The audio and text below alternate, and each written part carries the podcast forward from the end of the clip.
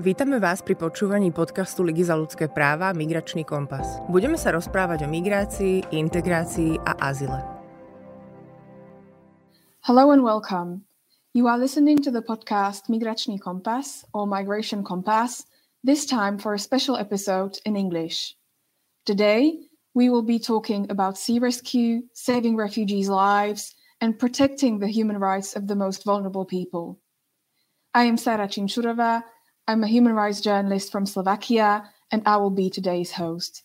My today's very special guest is a sea rescuer, a spokesperson for the NGO Sea-Eye, and my dear friend and a former cabin mate, Sophie Weidenhiller. Welcome, Sophie. Ahoy. Thanks for having me. Ahoy. Okay, Sophie. So, the first question you are the spokesperson and rescuer for the German NGO Sea-Eye, and throughout your missions at sea, you helped rescue hundreds of lives. But right now, we can see that there are more and more tragedies unfolding at Europe's external borders.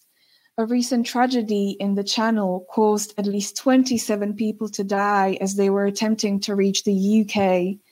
At least 11 people reportedly died at the Poland Belarus border and a Doctors Without Borders search and rescue vessel recently found 10 dead bodies of people on a refugee boat in the Mediterranean who, who have died reportedly from suffocating.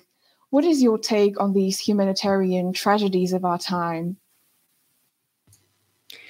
Yeah, like you just mentioned, um, the problem isn't just um, a problem of the central, eastern, and western Mediterranean Sea, um, like it is in sea rescue, but it is also a problem of our borders in general.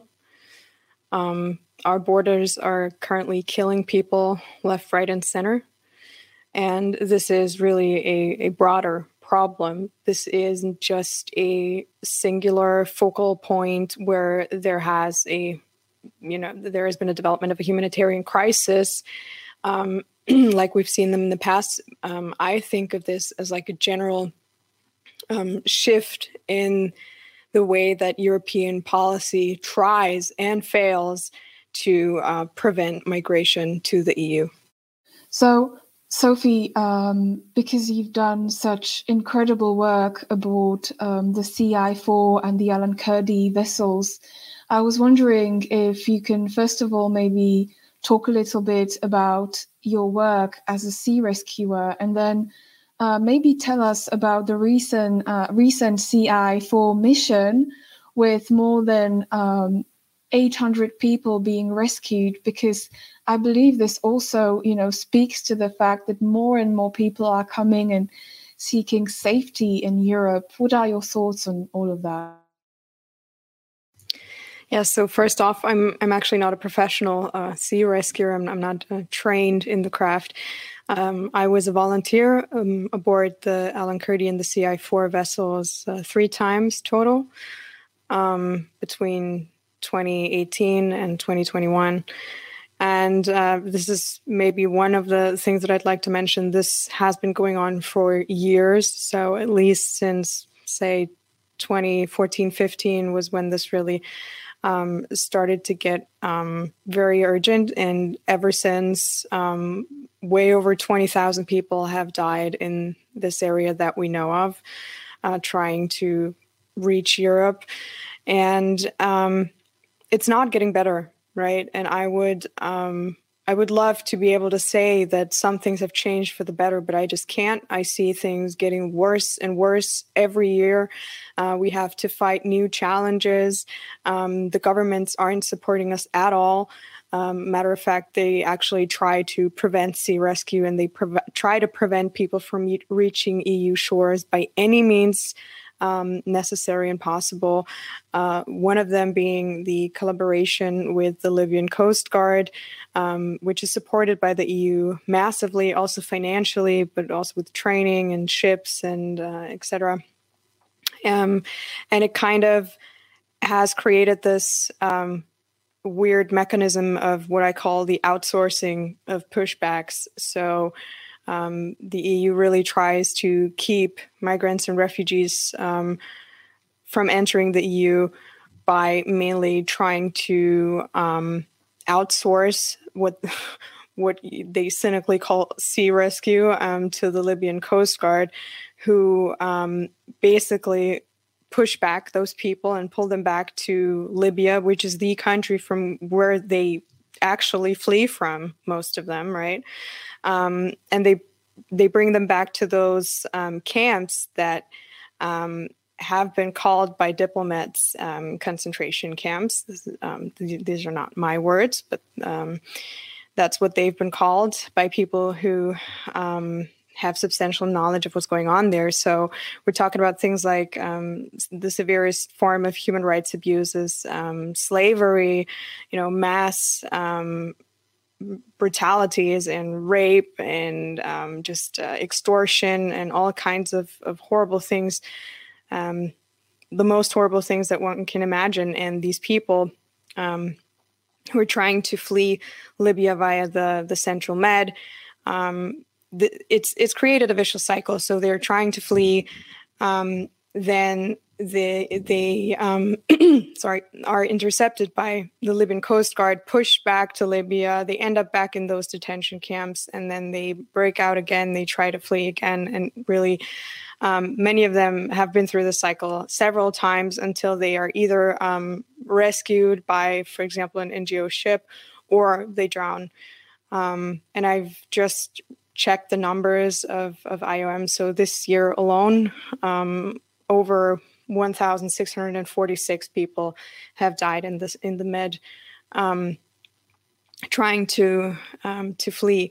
So these numbers are extremely high. Um, we've seen that this route is getting um, almost deadlier every year, I'd say, and nothing's being done um, to stop this. Um, quite the contrary. So all those bad actors that are um, committing crimes against humanity, like, for example, the Libyan Coast Guard, are being supported by the EU, while NGOs and uh, other people who are trying to help those refugees are being uh, reprimanded or trying, uh, are in some cases um, being prevented from doing their work. Thank you, Sophie, for this um, explanation. And just to add a little bit more information, as this podcast is um, primarily um, targeting uh, audiences from Slovakia, even though it's in English. Um, uh, I, I, believe it, it might make sense to add a little background information um, for listeners in countries like Slovakia who might not be as familiar or you know not being directly exposed to to what's happening in the Mediterranean, which is that as you mentioned um, the Libyan coast guards um, have been um, spoken about, um, and there has been a recent October uh, UN report uh, where there are accounts of of crime against humanity perpetrated by the Libyan coast guards um, in the central Mediterranean. But maybe we should also say that, um, as you've just mentioned, um, people die and drown in the Mediterranean, but not just on the so called central Mediterranean route. So, as they try to reach Europe from Libya to Malta and Italy, but also um, in the eastern Mediterranean. So, we are talking about people who try to cross, for example, from Turkey to Greece or to Lesbos or to the Greek islands, and also the western Mediterranean where there's been a recent tragedy uh, just about a day or two ago uh, when uh, two people reportedly died as they were being intercepted crossing from Morocco to Spain. And unfortunately, we also see um, increasing numbers of people trying to cross from Africans, uh, African western coasts or uh, from Morocco to the Canary Islands, which is also a deadly route, and more and more people are drowning there as well.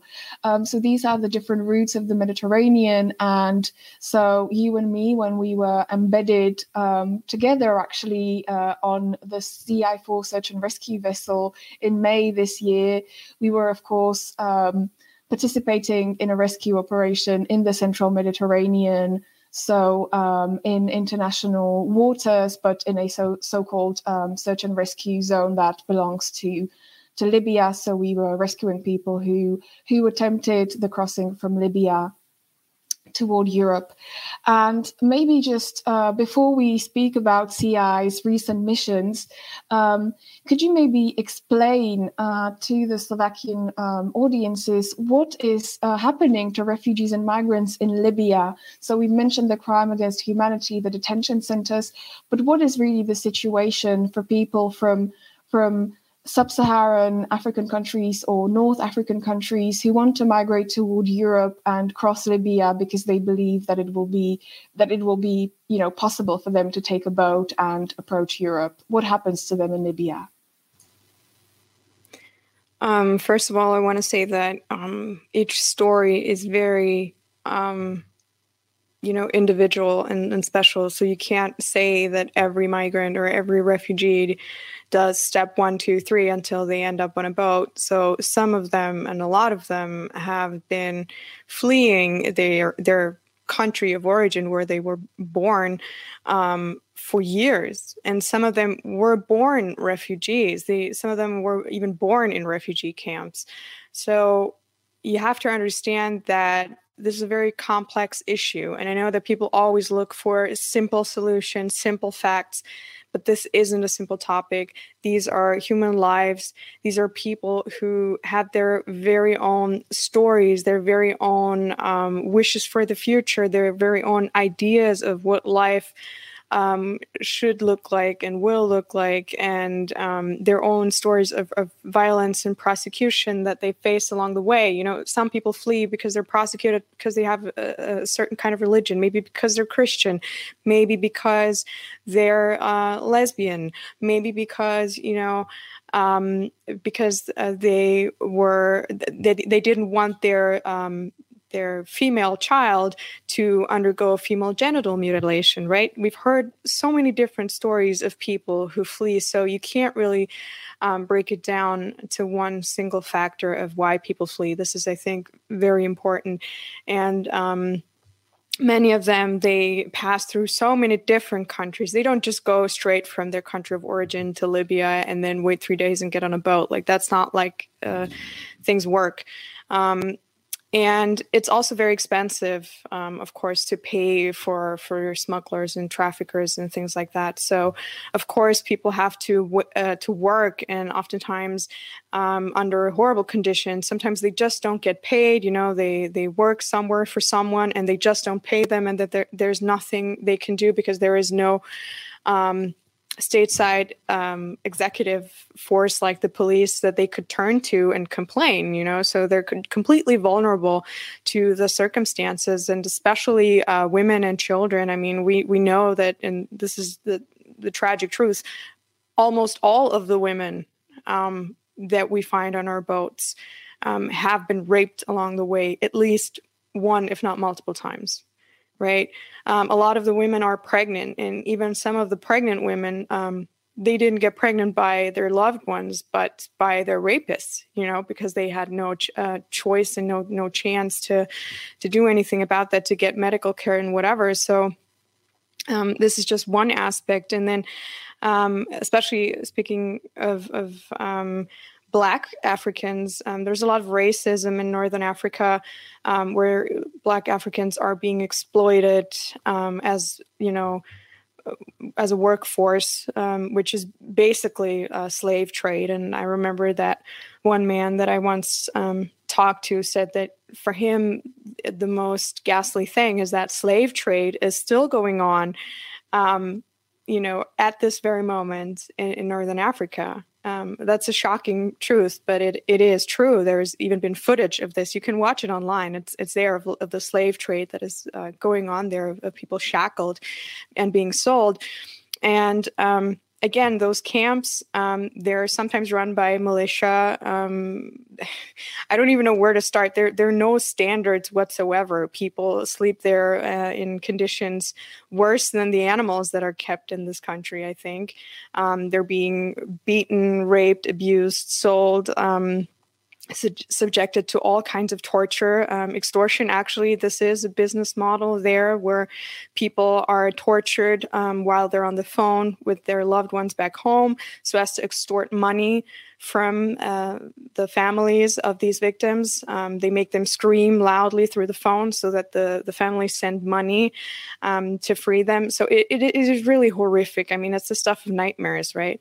Um, it's it's something that we hear I think can't even imagine what those people um, go through. And you you see it when we um, when we talk to people on the boat. Um, a lot of them also want to share their stories, but you you even see it in their faces. You see the scars um, on their body, and um, you just know that these people have been through hell, and that they're uh, telling the truth and they have no protection there. I mean, uh, Libya is still in a state of, of civil war, and there's just no justice for these people, no protection. They're just um, basically like like prey to anyone who wants to abuse them. Thank you, Sophie, for, for detailing this and, and you know painting this very grim picture of, of what's been happening. You know, and as a journalist, I can definitely, you know, confirm that all of this is taking place, has been documented by journalists, by media outlets, but also by international organizations. Um, so the cases of rape, of the slave trade, of um, even torture, um, and crimes against humanity have all been been widely documented at this point, and it is such a human tragedy that you know this this this system and and you know and these detention centers keep on running um, still. Um, I would like to um, use use quote unquote this opportunity um, by by which I mean that we were on the ship together, um, so that um, you know I can also actually say that I've seen everything that you have described uh, a minute ago, and I was as I was embedded with you aboard the Sea-Eye 4 in May, and I interviewed the survivors. The, the stories that you that you described are, are the stories that we have heard and seen. We have rescued 408 people while we were embedded on on this mission, uh, out of whom 36 were women and 150 were children. And the women, um, at least five of whom were pregnant um, have definitely described uh, scenes of rape, um, scenes of, very, very brutal cases of violence. We had a survivor um, telling us on board that when she was being raped in a detention center, the way um, this was happening was that there were all, always at least two men, one raping the the woman, another one um, another one uh, pushing a gun against her head, and sometimes there was a third one to film the scene. We also we have also seen children who were very traumatized, and we have also seen um, among our rescued women many uh, female genital mutilation survivors and women who really had suffered from from terrific um, health complications uh, due to what they have been through with regard to the female genital mutilation and also the brutal rapes that they had been through. So, uh, so these are just some of the tragic stories that we have seen, and maybe um, you know we could we can also speak right now about some of the most um, memorable moments or human stories that you and I recall from from our mission. So um, the mission unfolded uh, starting in early May 2021, and after uh, after our dramatic rescues that unfolded between the 14th and the, the 17th of May, as I've mentioned, we had 408 um, survivors on board. Um, I was documenting the mission as a journalist, and you were there as a sea rescuer.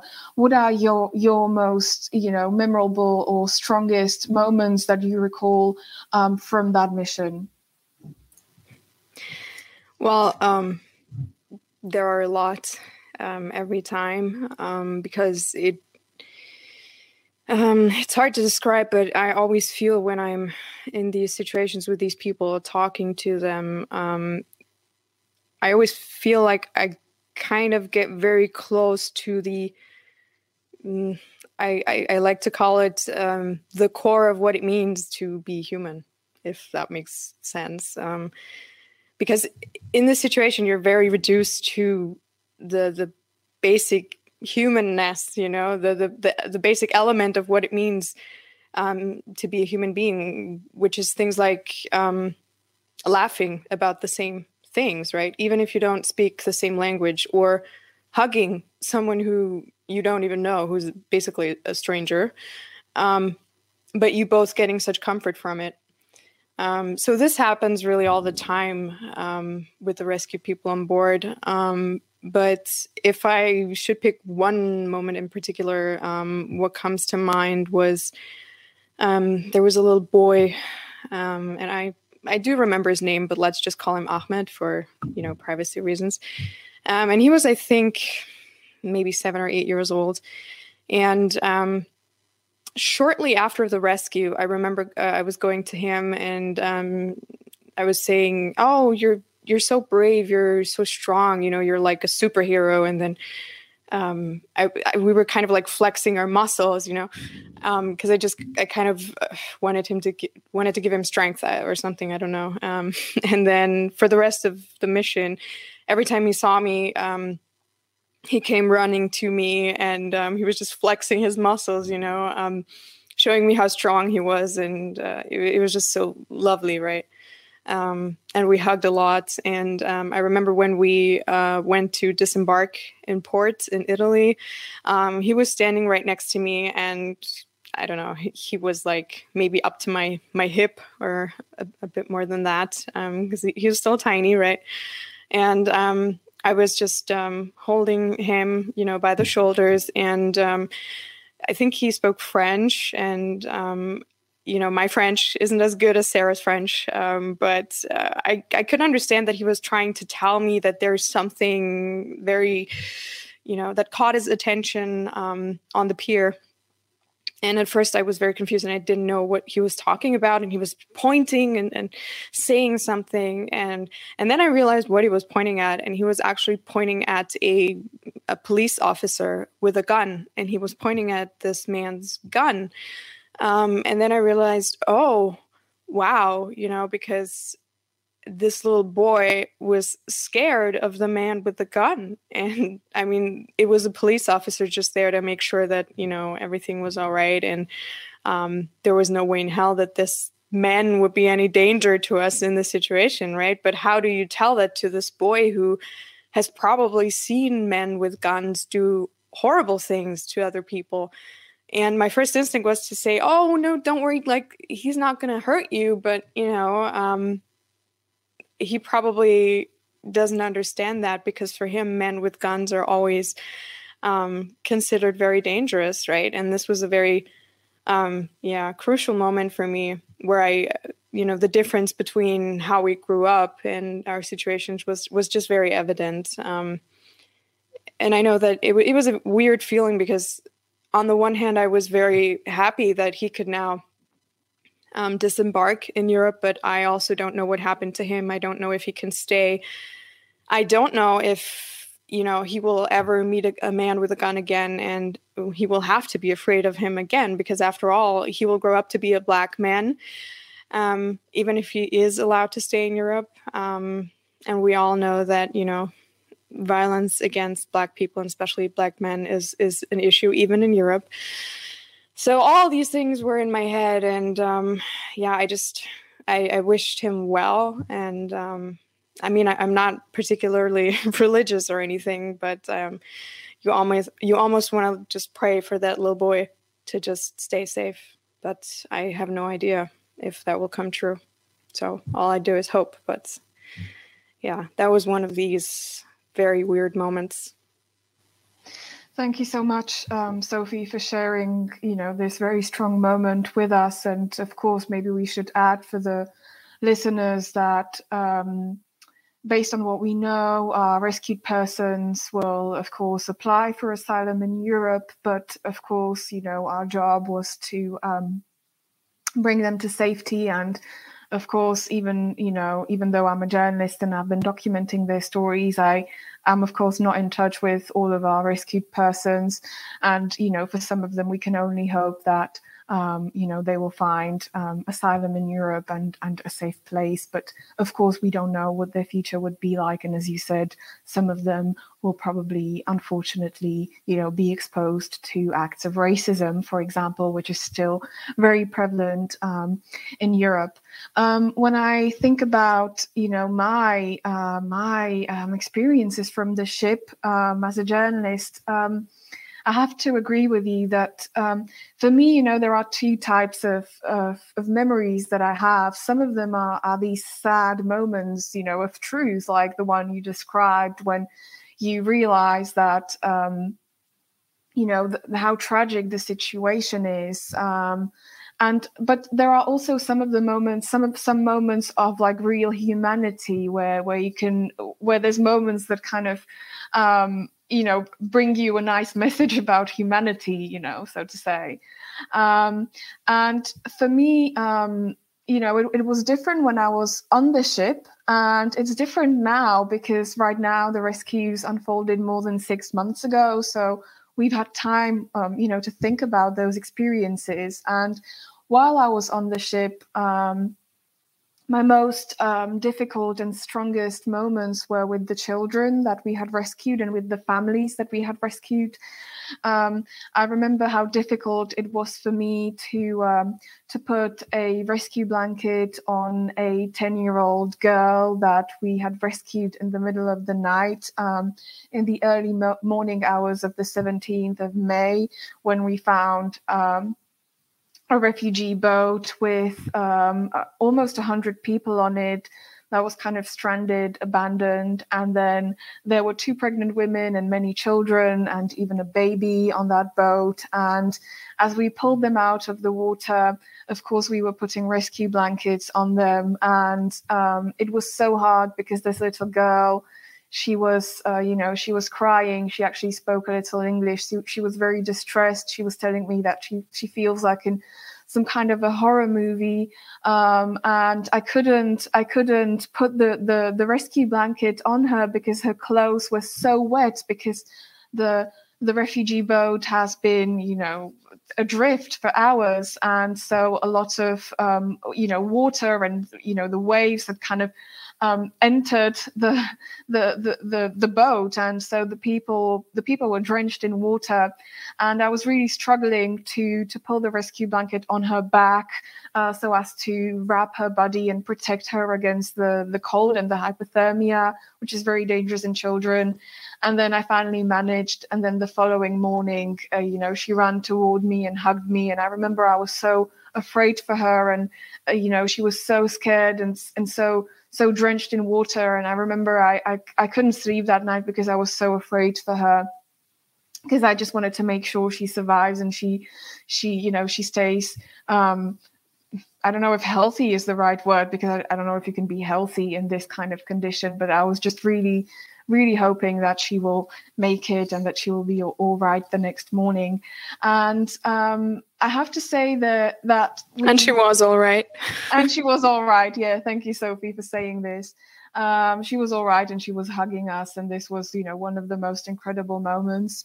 Um, and I also remember uh, a lady who was pregnant when we rescued her, and I will never forget this because uh, she was also um, you know amid the the rescued persons in in this night during this night rescue on this wooden boat.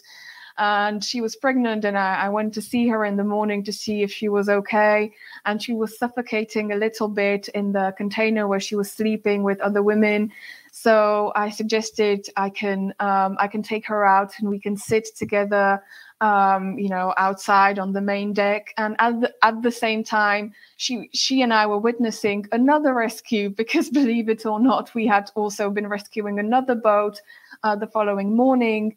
And the lady started crying, and I thought, "Oh my God, I re-traumatized her because she was safe in her container, and now now I'm, I'm forcing her to watch other people being pulled out of of an you know unseaworthy boat.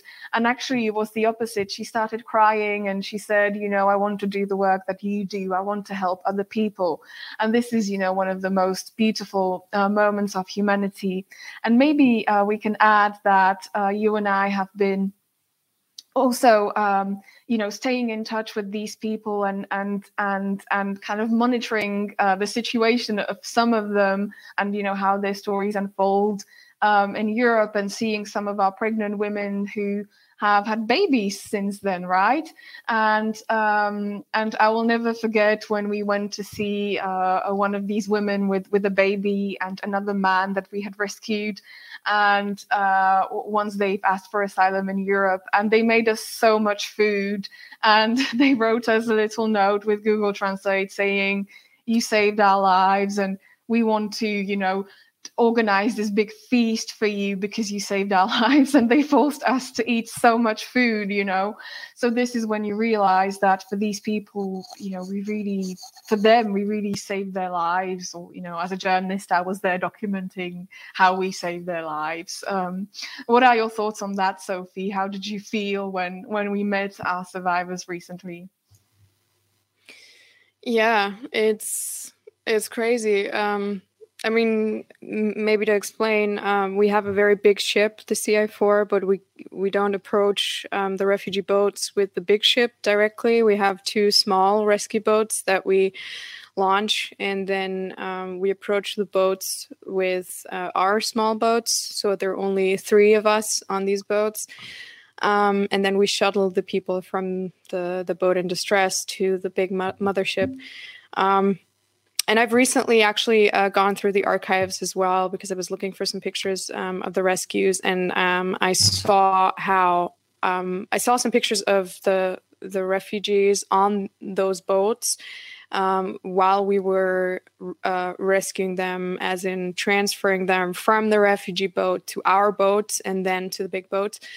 Um, and it really was um, crazy to see how you know you you see people in such a different light because when you go there you're like in emergency mode you know? This is like i don't know probably similar to how paramedics feel or whatever. You go there and it's like you have a patient or you just have you have a rescue person um, that you need to bring to safety um, and that you need to watch so that they don't fall into the water. You explain to them what to do um, so as to make it less dangerous, you know.